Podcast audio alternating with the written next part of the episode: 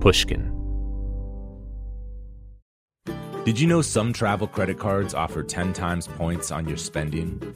Don't miss out on big rewards for your next trip.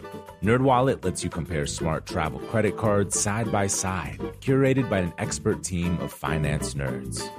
What could future you do with better travel rewards? A free flight? A room upgrade?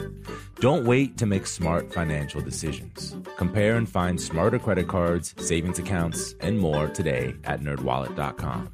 Reminder, credit is subject to lender approval and terms apply. NerdWallet, finance smarter. Willie Nelson, Waylon Jennings, Chris Christopherson. Before they were legends of outlaw country, they were lost souls looking for their sound. Don't miss Mandy Moore in the new scripted Audible original, The Boar's Nest, Sue Brewer and the Birth of Outlaw Country Music. Discover the true untold story of the extraordinary woman behind the outlaw country music movement and its biggest stars. Hear how one woman's vision and her tiny living room far from Nashville's Music Row became the epicenter of a musical movement. Mandy Moore as Sue Brewer in The Boar's Nest. Listen now at audible.com/The Boar's Nest. The most innovative companies are going further with T-Mobile for Business. The PGA of America is helping lower scores and elevate fan experiences with AI coaching tools and 5G connected cameras. AAA is getting more drivers back on the road fast with location telematics. And the Las Vegas Grand Prix is powering race day operations with 5G connectivity, giving fans an experience at the speed they deserve. This is accelerating innovation with T-Mobile for Business. Take your business further at T-Mobile.com/now.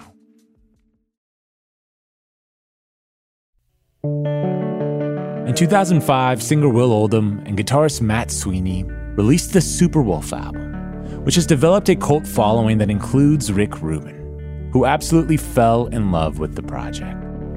Now, 16 years later, they're back with the follow-up, Superwolves. Other folks will make mistakes and leave you with a mess. Other folks have ways of walking past, but you know best. They're lost to begin with. This new album was 5 years in the making.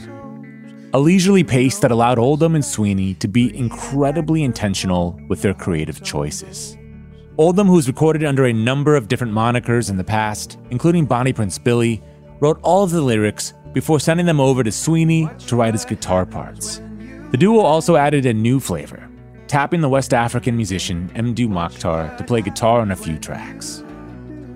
On today's episode, Rick Rubin talks to Oldham and Sweeney about their work together, which Rick considers some of his favorite contemporary music, and it's also why he's used Sweeney on a lot of the sessions he's produced, including the Dixie Chicks, Cat Stevens, and Adele. Will Oldham talks about his philosophy on connecting with his audience, and how if this pandemic were to take us all, Superwolves would be a great album to go out on.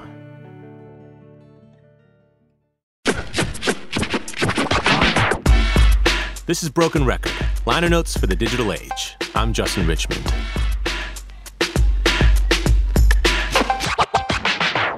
Here's Rick Rubin with Will Oldham and Matt Sweeney.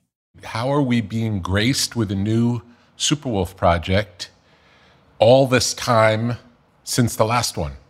Matt and I thought it could be a good idea. We didn't think about it till too late, but it could be a good idea to get up to speed with your conversational style in this forum.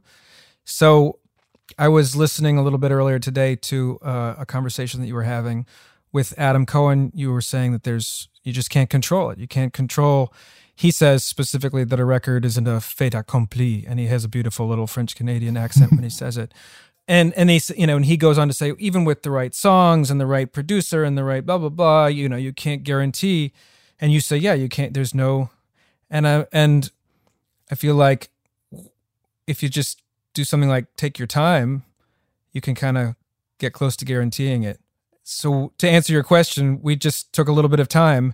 We wanted to make a good record. As you've probably experienced, most records that you probably feel strongly about, whether you participated in them or not, something did just happen, of course, that made them specifically rise above the other records. But having been aware of that, if you have the the leisure, because you're doing other things, to build something slowly and just be sure that you only act when the charge is there. Absolutely. Would you say in the writing process, do you consider the audience or not at all? Yeah, no, it's all about the audience. Like entirely. Yeah, the whole reason to sit down and write is for the audience. Interesting. It's probably less than 50-50 that would be the answer to people who write songs. Yeah, you never hear people say that. I feel like Chuck Berry's the kind of person who would say it. He would be 100%. He would be a little colder in the way that he phrased it. But if you read about him talking earlier in his career, he's less harsh. But yeah, people don't say that. I had a revelation recently that I'll share with you, which is I've always worked towards this idea of greatness, and I didn't know what greatness was, but that was the feeling. It's like it's not about selling a lot. It's not about making anybody else like it. It's about it has to be great. It has to be great in a way where it stands up to the test of time and it's forever. And it's like the bar was higher. And recently, I've come to realize that actually we're making art as an offering to God. And if you're making art for God, there are no shortcuts to take. There are no low vibration energies involved in the process. It's like that's what we're really aiming for, is this a sharing on a different plane, really. I like to think that in what we do, or at least what I do, the offering is not the work. The offering is the connection made between the work and the audience. You know, my mother was a visual artist. Nobody ever saw her visual art. It's great. But I would maybe say that those could be considered offerings to God because they weren't shared with anybody. So in and of themselves, that's what they were. But because our labor goes to making a connection, you know, you're asking for an audience, you know, to have any degree of success, whether it's financial or spiritual or artistic, there does need to be some sort of a connection to a recipient, and so the connection itself, building a connection that you feel that is sturdy or beautiful or complex, that's the offering that you're, rather than the piece itself, rather than the piece itself. I've noticed, at least in the context of Superwolf, particularly the first album, there are lyrics that I find they pull me in emotionally, and then there'll be, I'll call them surprises, certain landmines lyrically that you might not be expected in a song that sounds like these songs sound. Intentional? Unintentional? Definitely intentional. I wish I could pull examples from my brain. I can think of songwriters like John Prine or Bob McDill, who wrote a lot of songs that Don Williams ended up playing, where... Do you know Don Williams' music at all? A little bit. You know, Good Old Boys Like Me, that song, where he says, something. I ran with a kid down the street who, you know, got himself something like burned up on bourbon and speed. And of course, in the chorus, when he says those Williams boys, and he says Hank in Tennessee, and it still is always like something to marvel at. It's still a surprise, and it keeps me coming back. That song sounds like something. You turn it on and it sounds exactly like what it sounds like. And then lyrically, he keeps confounding the sound of the song. I don't know. I feel all of a sudden I know I'm at home here. It's not, this is where I belong. I belong in this thing that's a little more convoluted or labyrinthine but it's very friendly to you. It's very open and loving, and because it sounds like something that you love right away. But if it only was something simple like that, like a Farrah Fawcett poster or something, you would lose interest after a little while. Instead, it has a little bit of creepiness or a little bit of gore in there that keeps you on your toes, and remembering that when the song starts again, you have the sense memory of this sounds pretty good, but it's actually even better than it sounds because the lyrics are going to take me someplace that the music is belying. Great. Do songs typically start with a concept or a lyric? What's your way in typically? I like triggers. For the past few years, my wife has done something for me, which I need to get her to do again, is I put a piece of paper on the wall, and every day I just ask her to write a song title on that piece of paper. And then that just gives me something to sit down and stay in shape with. And every once in a while, something like, I think the song My Blue Suit, that's on this new record, it was a Elsa title song where she just wrote My Blue Suit. But then there's 3 songs on this record where I think up at the end of the street there was a bookstore, and the guy would be able to buy Overstock. There was a buyer who bought Overstock, and he curated his Overstock, super discount new book selection amazingly. And he put on the table one day this book called Falkland Road, which is about Mumbai red light district. And it's just kind of one picture per 2 pages, and then maybe a sentence or 2 sentences or 3 sentences that could be a quote from an interview with one of the people who's in the photograph.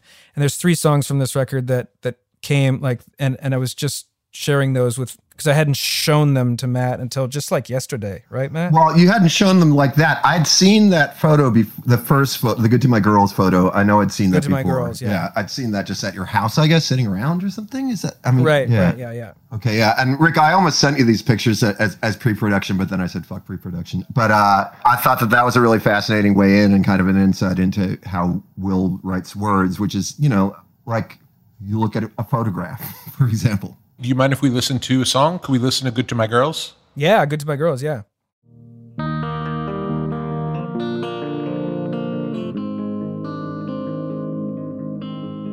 We all have ways to make it seem we are not hard or bad. And I chop down trees and spit in faces and laugh when you are sad. Your happiness means almost less than all that's in the world, and my existence is okay, I guess, because I'm good to my girls. I take them to the movies, I put food in their bellies, I sew the holes in their lives shut and temper any hoping. What else can I say? I didn't ask to own their days and worth, and I'm good to them and thereby earn my share of life and earth, and they may cry. Beautiful song. Thanks, Rick. So the line that the woman says is, "I'm good to my girls. I take them to the movies once a month. Business is bad now, but I still buy good food. I spent 750 rupees for clothes for Christmas." When I heard the song, I thought for sure it was an autobiographical song. Well, it is. That's the thing. I thought it was you talking about your wife. I assumed you had either a daughter or more than one, and you were talking about being good to your girls. And then you get to the hard part, and that's more like self-reflection, concerns you have about yourself. Might not even be true. More like obsessive thoughts of not being good enough. It's just interesting. Like that. That's what I heard. It was like, oh, this one's really about him. Well, I mean, there's no other source from which to truly draw to get a multidimensional lyric. So that it comes from, that's the idea, is that it comes and triangulating. I can triangulate with this madam in order to make something that I can sing hopefully again and again and again and again and again and again and still engage, and then also an audience member can hear it again and again and again, and it comes from, documenting a shared experience rather than a unique experience. What would be other lyrical influences for you historically? Danzig. We've talked about this, Rick, but Danzig, yeah. I mean, Danzig, huge. I mean, he's huge. And still, I understand that he was, virtually a child when he wrote a lot of the, the lyrics that he wrote in the 80s. And yet I get so excited by the potential energy that's wound up in his lyrics. They're just so incredible and so beautiful that I always think, well, that's something to continue to aspire to, because if it, you know, too many writers write better as children than they do as adults, which is, I think, an absolute sin that it's allowed to happen, you know, that the songwriters themselves allow it to happen and that people in the world allow it to happen as well, that we don't ask more of our senior lyricists or senior singers, expect more from them rather than, oh, this is as good, you know, or comparing them to the past. Yeah. Talking about all this stuff, can you devote like 35 to 40 seconds around the phenomenon of Glenn Danzig writing the song for Roy Orbison? Sure. Had an opportunity to do a song with Roy Orbison, and I could find, you know, I could cast any writer, and I knew that Glenn loved Roy, and I knew that he wrote great songs, and I knew that he would write a different song than anyone else who might write a song for Roy Orbison would write, and I wanted to hear what that was. And he wrote the song he wrote, and we went and we played it for Roy, me, Glenn, and Roy. I remember we went to Roy's house in Malibu, and Glenn played him the song, and he loved it. Did Glenn just play it live for him, like played it with a guitar? I think so. I think he did. Yeah. I can't really remember, but I think he did. Yeah. And then so sick. And he's like, okay, I'm in. Let's do it. Yeah. But that takes a lot of, I mean, that's a nice, beautiful, complicated relationship to voice and melody and connecting to artists who are, makes so much sense. And also Glenn's song on the first American record I think it's my favorite song on the, because he's so good. He's so brilliant at, but knowing, I mean, you have to understand, you have to have a pretty deep understanding of what a lyric is, Rick, to take that risk, to know that it's a risk that's going to pay off, because most people would laugh at you. You know, I wouldn't laugh. You know, when we were kids and we heard this legend that Glenn had just, you know, was working with Roy Orbison, we, you know, it took us a year before we realized it was the truth. It sounded so ridiculously far-fetched and perfect. But you had to have an understanding of like, oh, well, this guy understands how to build a song lyrically as well as melodically, and he probably studied under these masters, and so I can put him in the same room with these guys, and everything's going to be just fine. It's also interesting. This leads back to something we were talking about earlier about people doing great work when they're young. We had the elder statesman in Roy who could still do what Roy does, and we had the performatively, and we had the young energy of Glenn Danzig, like prime songwriting, and it, and I guess you could say the same thing's true for Trent Reznor and Hurt with Johnny. It's like, even though when Johnny sings it, it sounds like he wrote it. It sounds like he's telling his story, but the fact that it's written by, you know, a 22-year-old kid in his bedroom, it's just fascinating. Yeah. It's fascinating how that works. Yeah. Or I See a Darkness, Johnny Cash. Yeah. Same deal. Same deal. Mm-hmm. I wanted to, now that I've always wanted to see the two of you guys together and ask about that scenario, which was, Rick, I saw you at a party. I just gotten back from a European tour with Will, and we had a bonus show in New York. And I knew that you had been in contact with, you had asked for some Will records because you were working with Johnny Cash. You were interested in him checking out Will's music. I had that intel, so I went up to you, invited you to the show, and you were enthusiastic, and you went to the show. And then you guys could take over from there, just about how it came to pass that Johnny Cash ended up doing one of Will's songs. Well, I didn't remember I didn't remember meeting you at a party. Yeah. I didn't remember coming to the show, although I did remember seeing you in New York, Will, at, where was it? Bowery Ballroom. Yeah, and it was a mesmerizing show. It was a mesmerizing show. It was a mind-blowing show.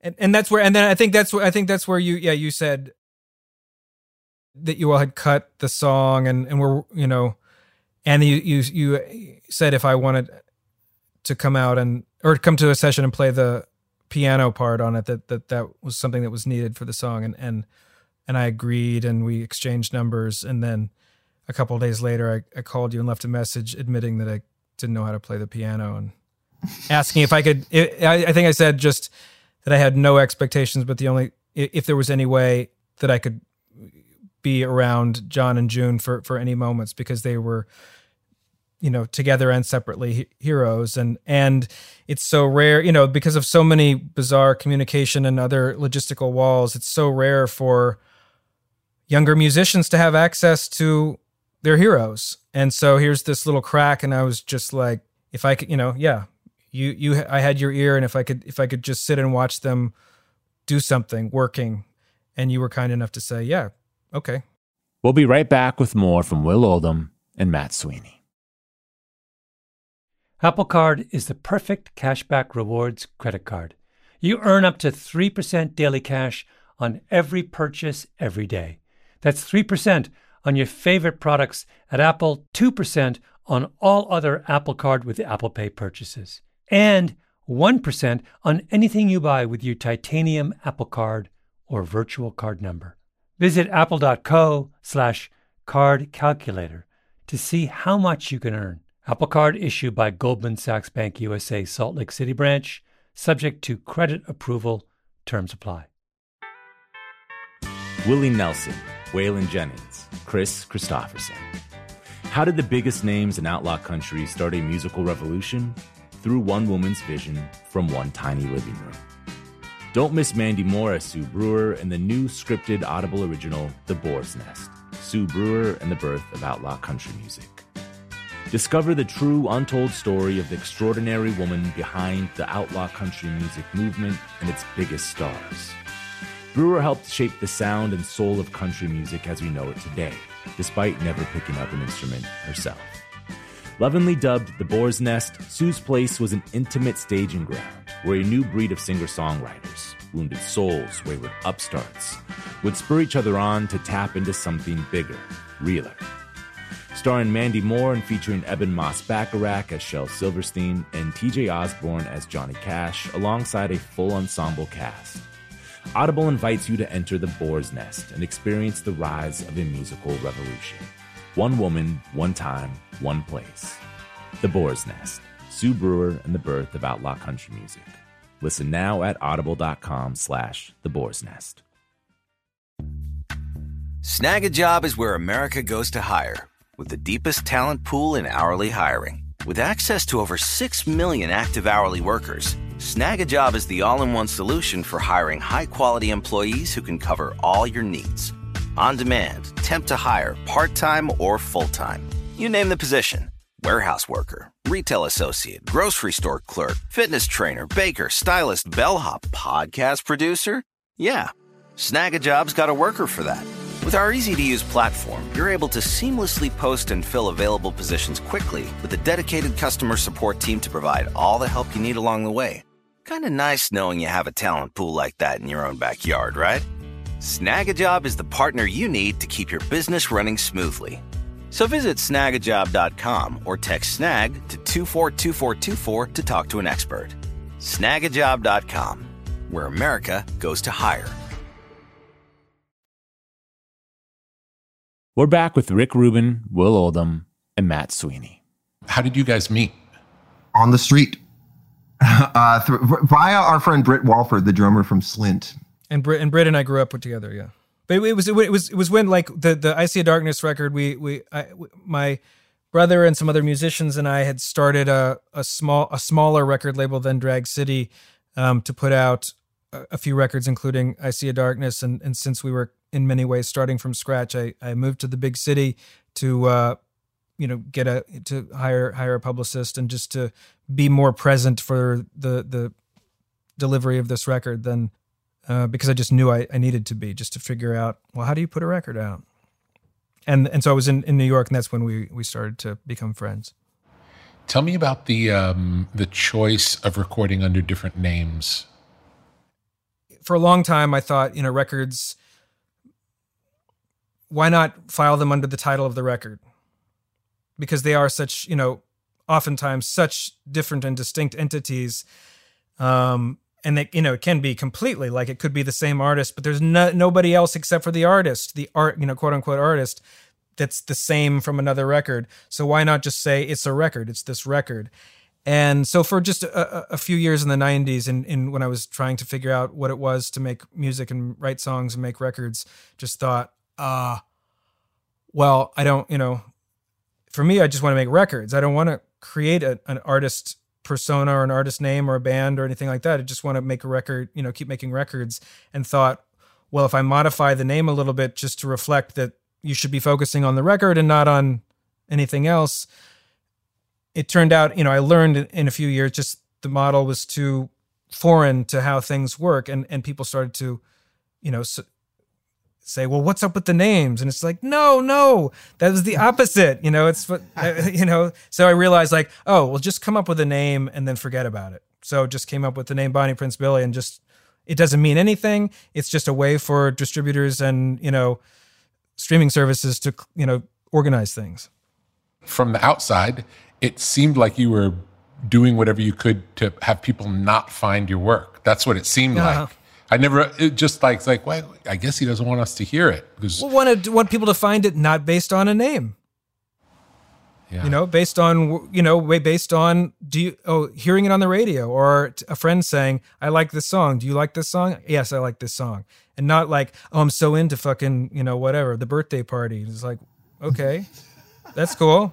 That said, I'm so into The Birthday Party. Or I'm so into the Rolling Stones, and you just be like, okay, well, you know, yeah, Bridges to Babylon, insane record, dude. But you know, yeah, so just, you know, have it be as much about the music as possible. That was it, and just have it not be as, you know, as little bullshit as possible, so that when you go to play shows, you know, you don't have a bunch of, you know, people who don't care where they are. They care where they are. They, you know, you have a room full of good energy. It's a wild choice. You know, Rick, I when I met Will, so we had a friendship through our friend Britt, but then in the office, I asked him the same question because he had just made this record called I See a Darkness, and he was calling himself Bonnie Prince Billy.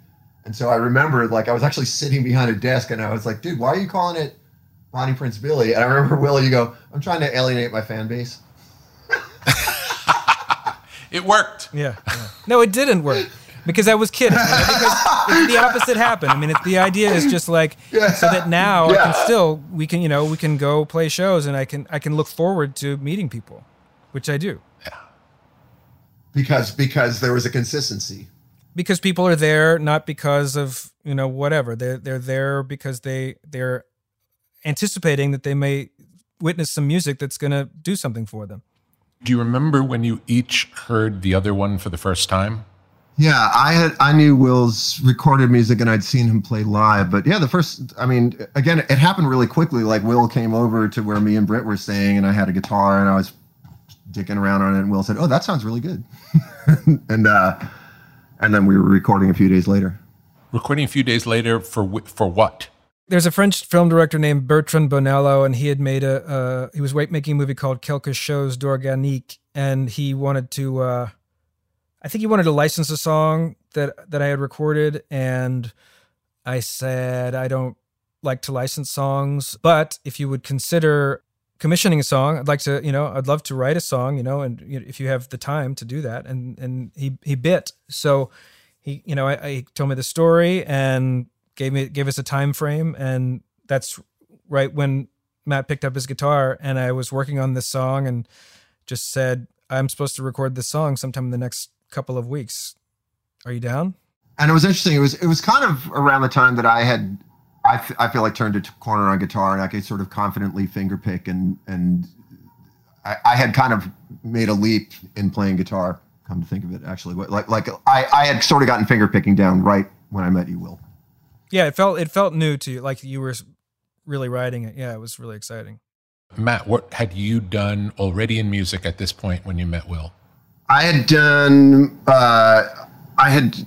met Will, I had already done Chavez, which was my 90s rock band, which still maybe we'll play again. So I had done that, and it had been slowing down. The other band members were moving on with their lives and stuff. So I actually had some time and was sort of in a space of, not having my regular band to play with, and I sang for that band, and that band was very much of a collaborative kind of thing. And then all of a sudden I kind of didn't have as much to do, and I'd been finger picking and stuff, and it was fortuitous that I met like a good singer who shared a lot of the same tastes in music that I did and whose songs I liked, which is Will.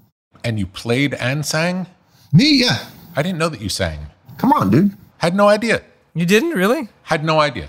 I had a really exciting moment, Rick. I was opening on a tour for Bjork, and there was a couple days off, and I wanted to see, and we were in the New York area, so I went out to Montauk because I wanted to see it. I'd never been there. And, you know, got a motel room, and I went to the gas station. They had DVDs for rent, and I rented a DVD to watch a movie in my little motel room.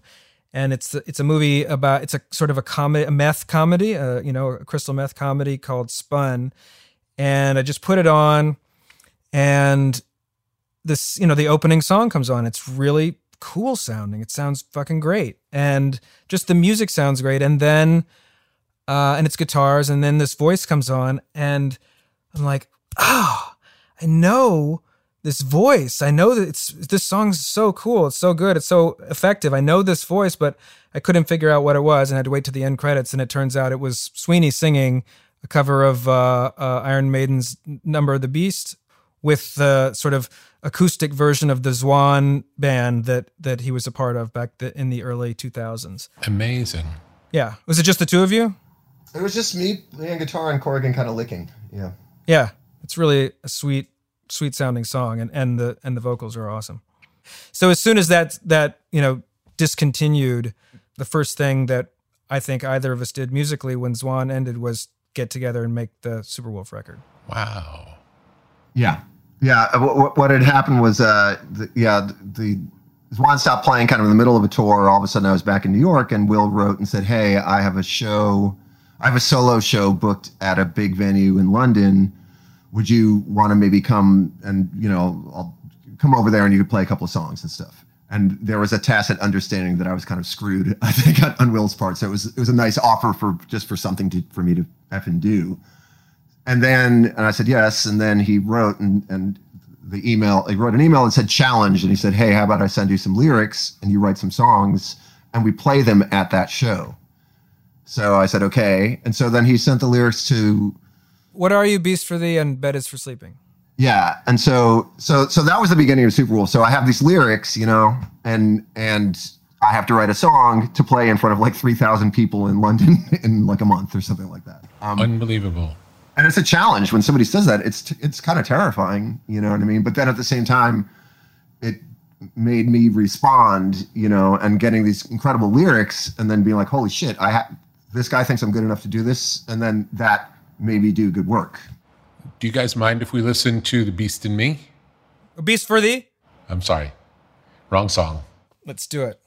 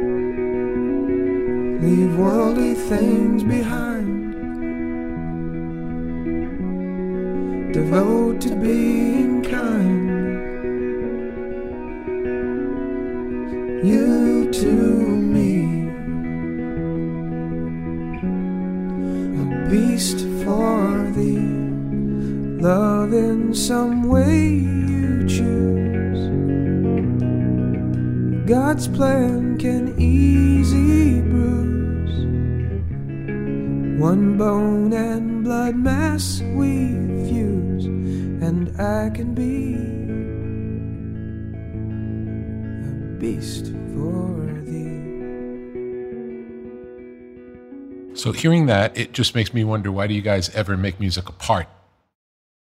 In order to make that. Yeah. I mean, the joy of collaboration is comes from accessing somebody else's world, and if you're already full time accessing that person's world, it's the joy is going out and doing things and then coming back together and saying, back. This is what I got. Oh yeah, well this is what I got. Oh no, you also have this. Amazing.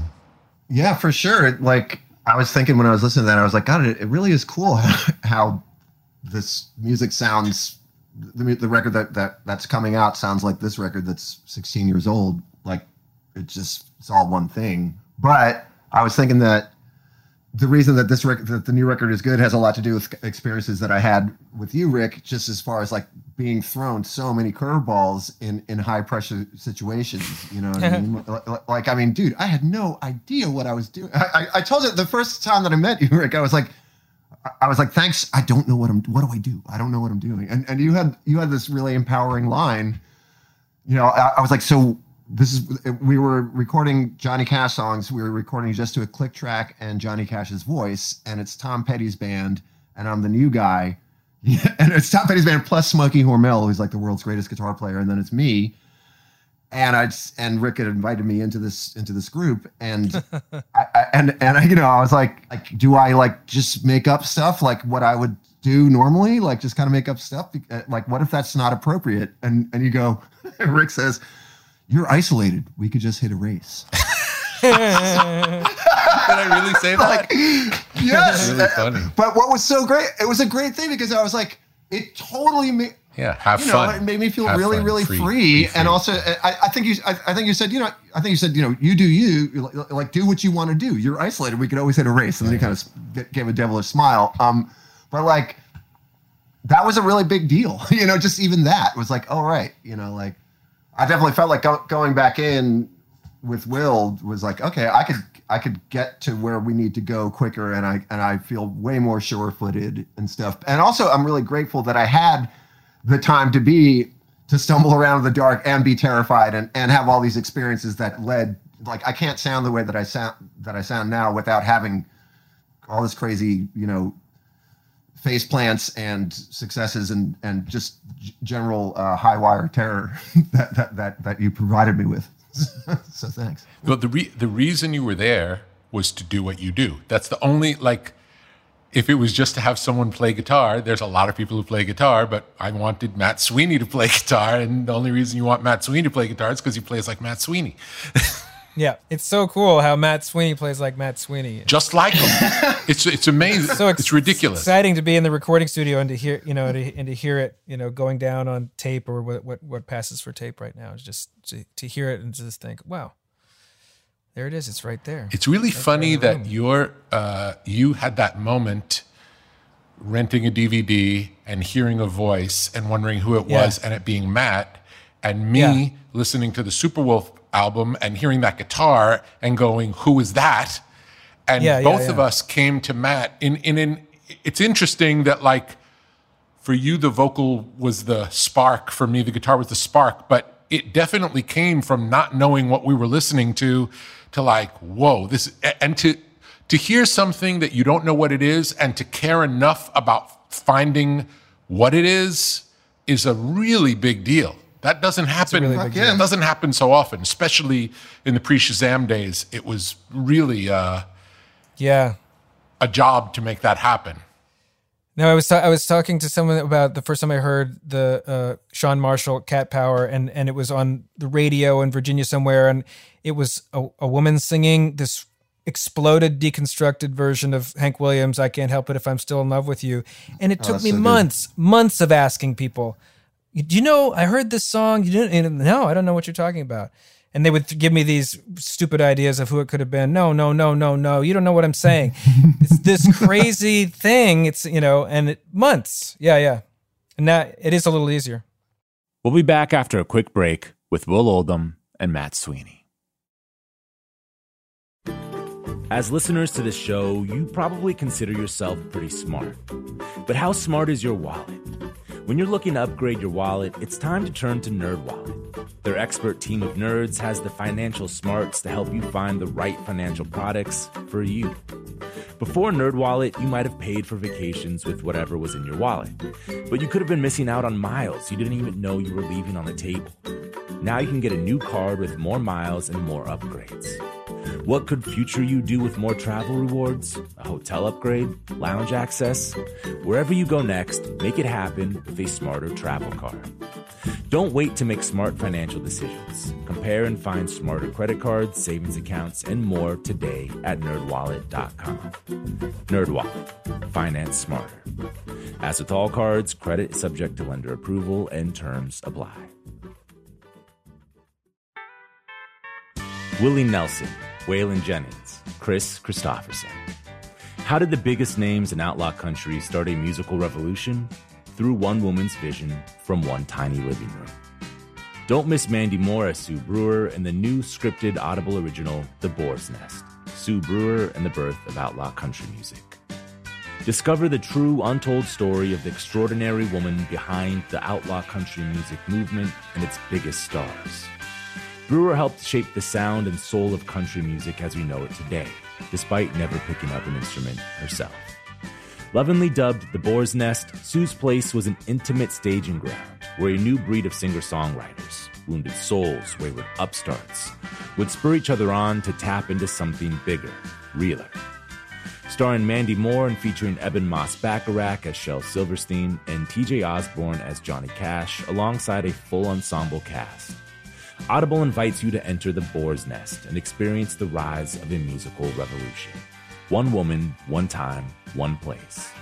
The Boar's Nest, Sue Brewer and the Birth of Outlaw Country Music. Listen now at audible.com/theboarsnest.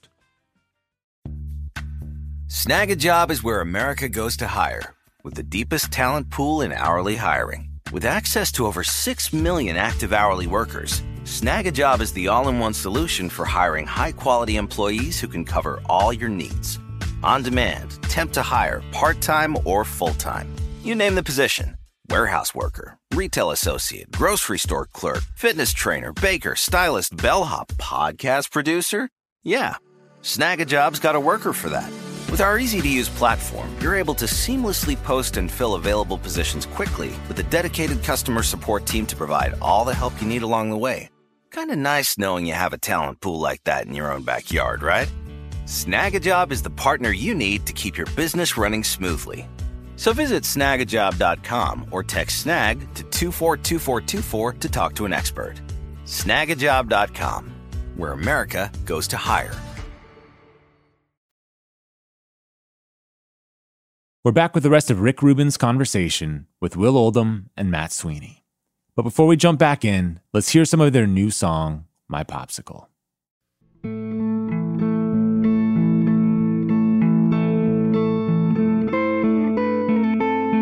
We crawl towards a warm flashlight, towards a wild and endless night. My pop, my popsicle, my popsicle, my popsicle, made by your mom and me. Times Square once was dark and wild and frightening to a guileless child. My pop, my popsicles, my popsicles,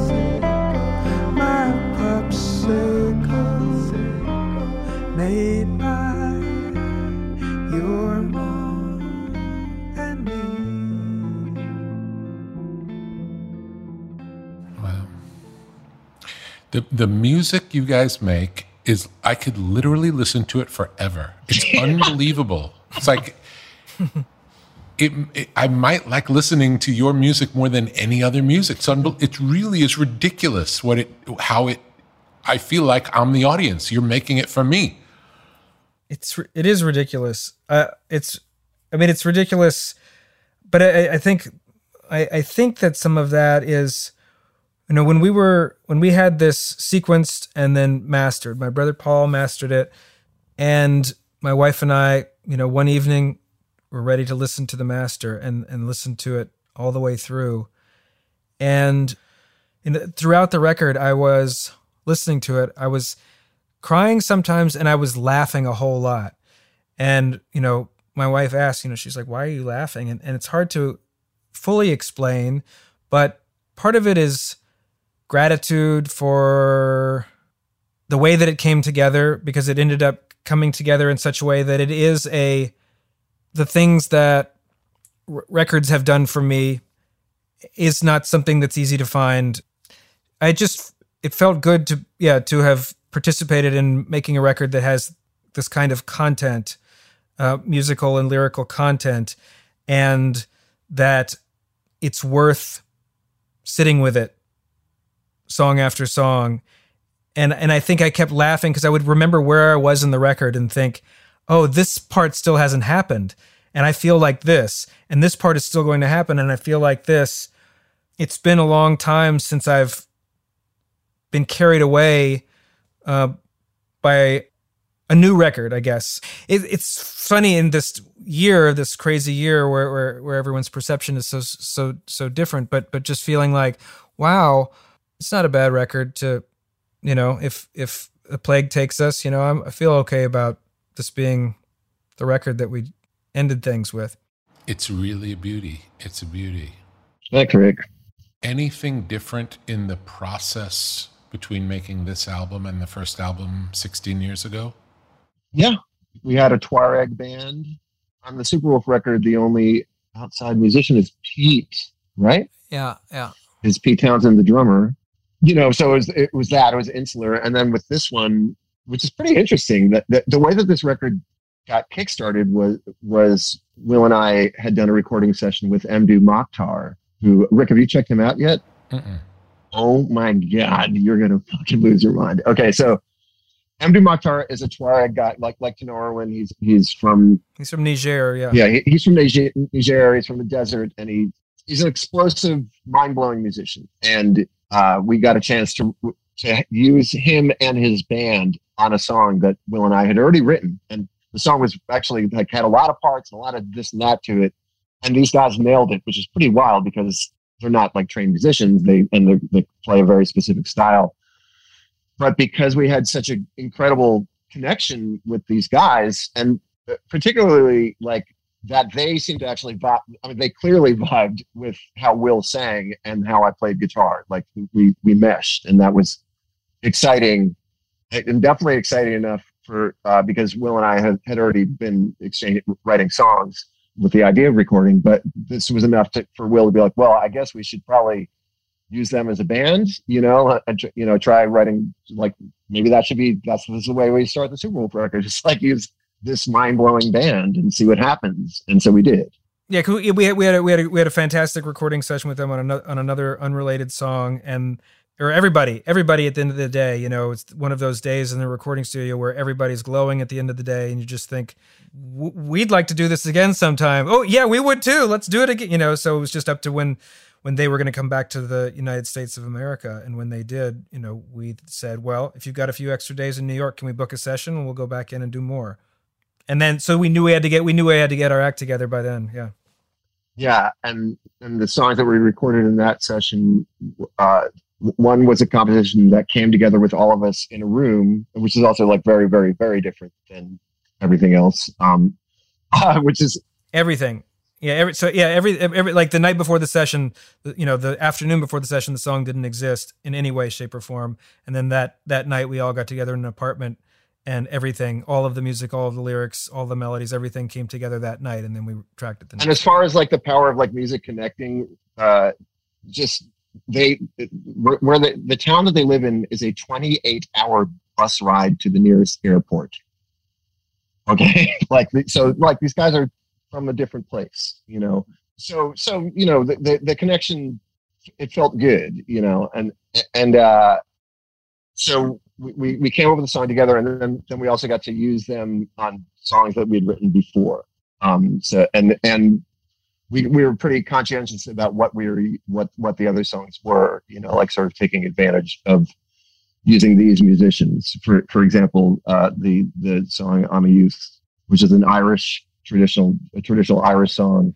Well, just, again, addressing the differences between the Mdou's on that. But the first record we did it, you know, we spent probably up to a year putting the songs together. Then we went in and for a week tracked and mixed in Shelbyville, Kentucky. One session, the two of us, my brother Paul engineering, our friend Pete playing drums.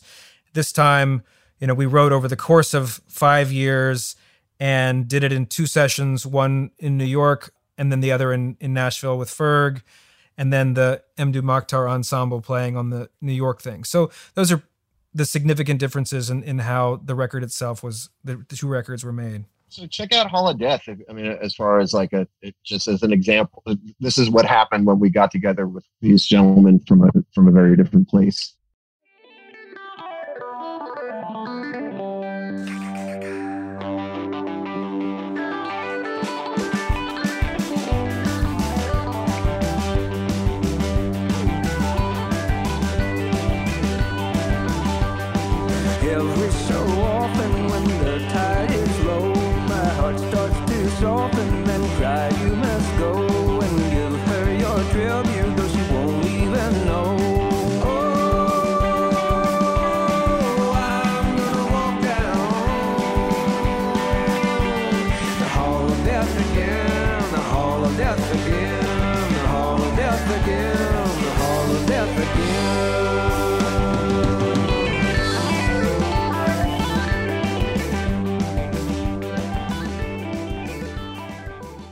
You know, we put this song out as a single a few weeks ago, right? And people have talked about it, and there's been a positive response to it, right? There has been, as far as anything that I've heard from anybody, I haven't heard word one mentioning the fact that there are lyrics to the song, much less what the lyrics are. You know, in general, it's interesting that people don't really listen to lyrics. You know, most people will say, I don't even listen to the lyrics. You know, that's what the streaming model is built around is people not listening to lyrics. Like when we made the song in the recording studio, we tracked it all live except for the lead guitar. And that's Mdou's guitar. And for some reason, I can't remember if he was, I think he had a friend of his had like died in an automobile accident in Africa. And so he was on the phone and you know, he was so overwhelmed with grief. He couldn't play with us, so we played. And then I think 2 days later, we like, you know, would you play on this song? And he's sitting there to go into play. And we're all sitting there. I'm sitting on the floor at his feet. And Matt says, well, you know, to help Mdou, why don't you explain, you know, what the song is about? And I'm taken aback because, you know, I didn't have this. I wrote the lyrics on 3 days before. And so I didn't filter anything, you know, and it's essentially just about the horror and desperation of years of having, of my mom living in, you know, being incommunicado because of Alzheimer's disease and living in a nursing home and what it's like to go to her, you know, on a extremely regular basis. And so, okay, I'll fucking explain these lyrics. I'm not sure if it's going to help his guitar playing or not. We'll see, you know, with this song. Because in the past, I've seen Will like be like, "Hey, the song's about this, so go like that." You know, like I've seen him give that direction, or I had seen him go that direction before. So yeah. I'm thinking, and also I'm kind of curious because all I know, I think I knew. I don't know if I really could hear any of the things because any of the actual words. I could hear the melody that he was singing. But everything was live. We recorded the song live. The vocal is live in a really loud room, you know. So I did not know what the words were. So I figured, you know, and you know, how is Mdou gonna know what the words are anyway? So then Will says what the words are about, and it's shocking, you know. And it spurs a conversation then because Mdou begins to go into a tirade about how shitty Americans are to their elders, and you know. I have a similar sense, you know, like the horror of visiting my mom, you know, a huge part of the horror of visiting my mom in this place is thinking like what brought circumstances, you know, what brought this circumstance to happen that my mother, that I am a responsible human being, a functioning fucking responsible human being, and I don't have it, you know, I can't live a life and also take care of her. And there's not a support system to take care of her so that she can stay at home, you know. But he's, you know, basically like hammering everything that I felt shitty about in my life for the past 5 years and just saying, you suck, you fucking suck because this is who you are, yeah. You know, that's what I'm hearing, you know. Yeah. So, you know, and then I eventually like have to leave. I'm so upset. I have to leave. And the session kind of falls apart that week. I don't sleep for days. Anyway, I hear it as like one of the strengths, I think, of my working with Matt is that he allows for a greater amount of vulnerability in the lyric, and then also in the singing. And I hear nothing but this horrific vulnerability in that song. And so, and it's also, you know, I hear the electricity of the excitement of our collaboration with the ensemble from Niger.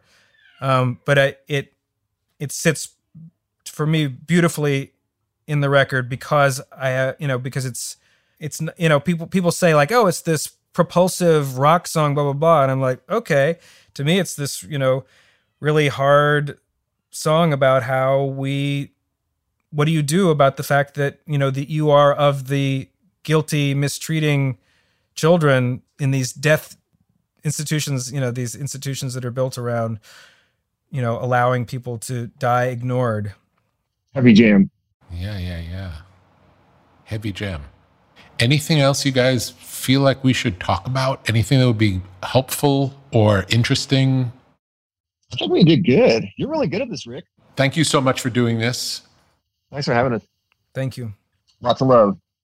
Thanks to Matt Sweeney and Will Oldham for talking about their creative collaboration with Rick. To hear Superwolves along with our favorite Bonnie Prince Billy songs, head to BrokenRecordPodcast.com. Be sure to subscribe to our YouTube channel at youtube.com/Broken Record Podcast, where you can find new and old episodes. You can follow us on Twitter at Broken Record. Broken Record is produced with help from Leah Rose, Jason Gambrell, Martin Gonzalez, Eric Sandler, and Jennifer Sanchez. With engineering help from Nick Chafee, our executive producer is Mila Bell. Broken Record is a production of Pushkin Industries. And if you like the show, please remember to share, rate, and review us on your podcast app. Our theme music's by Kenny Beats. I'm Justin Richmond. Peace.